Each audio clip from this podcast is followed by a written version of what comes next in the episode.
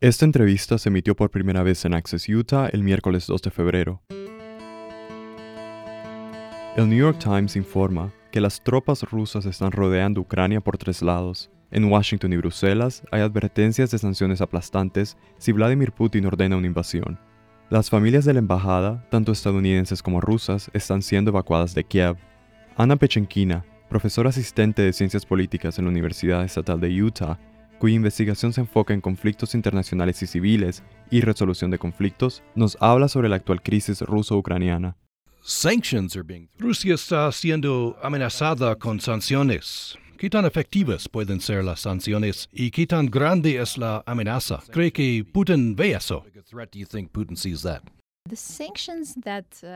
Las amenazas de sanciones parecen ser significativas. Está bastante claro que dañarían la economía rusa. Entonces, una de las formas de interpretar lo que estamos viviendo hoy esta movilización y alarma general con tropas en movimiento desde el lejano oeste de Rusia a Bielorrusia, ¿de qué se trata toda esta escalada? Interpretar eso sería decir que el Kremlin está tratando de averiguar cuáles serán las cosas tangibles específicas con las que el Occidente responderá. Las sanciones con las que se ha amenazado parecen ser significativas. Ahora, si Putin ha concebido que la única forma de vetar la política exterior de Ucrania es por medios militares, entonces supondría que el miedo a las sanciones puede ser no suficiente para superar eso, porque Rusia tiene un fondo de estabilización suficiente. Así que supuestamente Rusia podría superar incluso sanciones significativas. Pero nuevamente, a la larga, parece que sería una preocupación importante. Además, toda esta movilización ha derrumbado el rublo y cada vez que Rusia hace declaraciones que suenan o amenazas realmente agresivas, se puede ver que la bolsa de valores se desploma. Y creo que eso es un recordatorio muy útil de que la guerra será costosa para Rusia.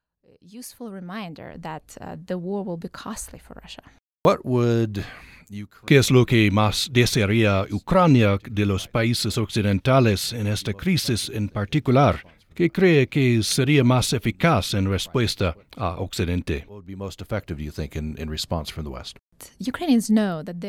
Los ucranianos saben que están solos, pero quiero hacer el énfasis en que el tipo de atención que ha recibido la escalada actual ha permitido a los estados de OTAN enviar mucho más equipo pesado de lo que esperaba.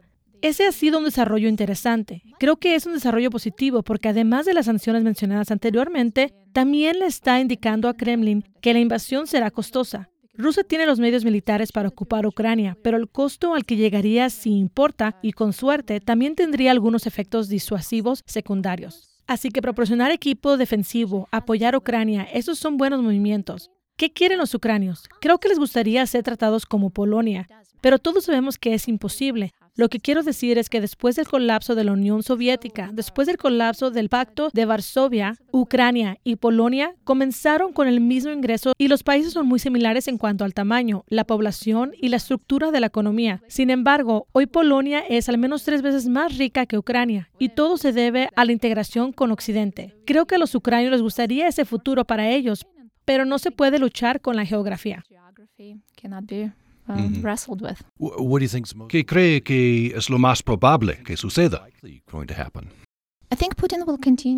Creo que Putin seguiría utilizando los territorios de Donbass como palanca contra Ucrania. Hemos visto esto en Transnistria, hemos visto esto en Abjasia y Osetia del sur de Georgia. Hay múltiples razones por las cuales esto sucede. Una de que Rusia tiene control de facto sobre la política exterior de estos países. No estoy diciendo que los países de la OTAN quieren Moldavia, Ucrania y Georgia dentro de la OTAN. El artículo 5 tendría que aplicarse. Probablemente la OTAN diría, no queremos pelear con Rusia por esos países, pero tener esos territorios con esas disputas territoriales les da a los países de la OTAN una excusa formal para no otorgar una misión, porque ningún país que tenga una disputa territorial puede ser miembro de la OTAN. Tienes que resolver todas tus disputas territoriales antes de convertirte en miembro de la OTAN.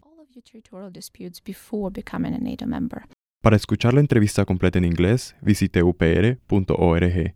Para Utah Public Radio, soy Manuel Girón.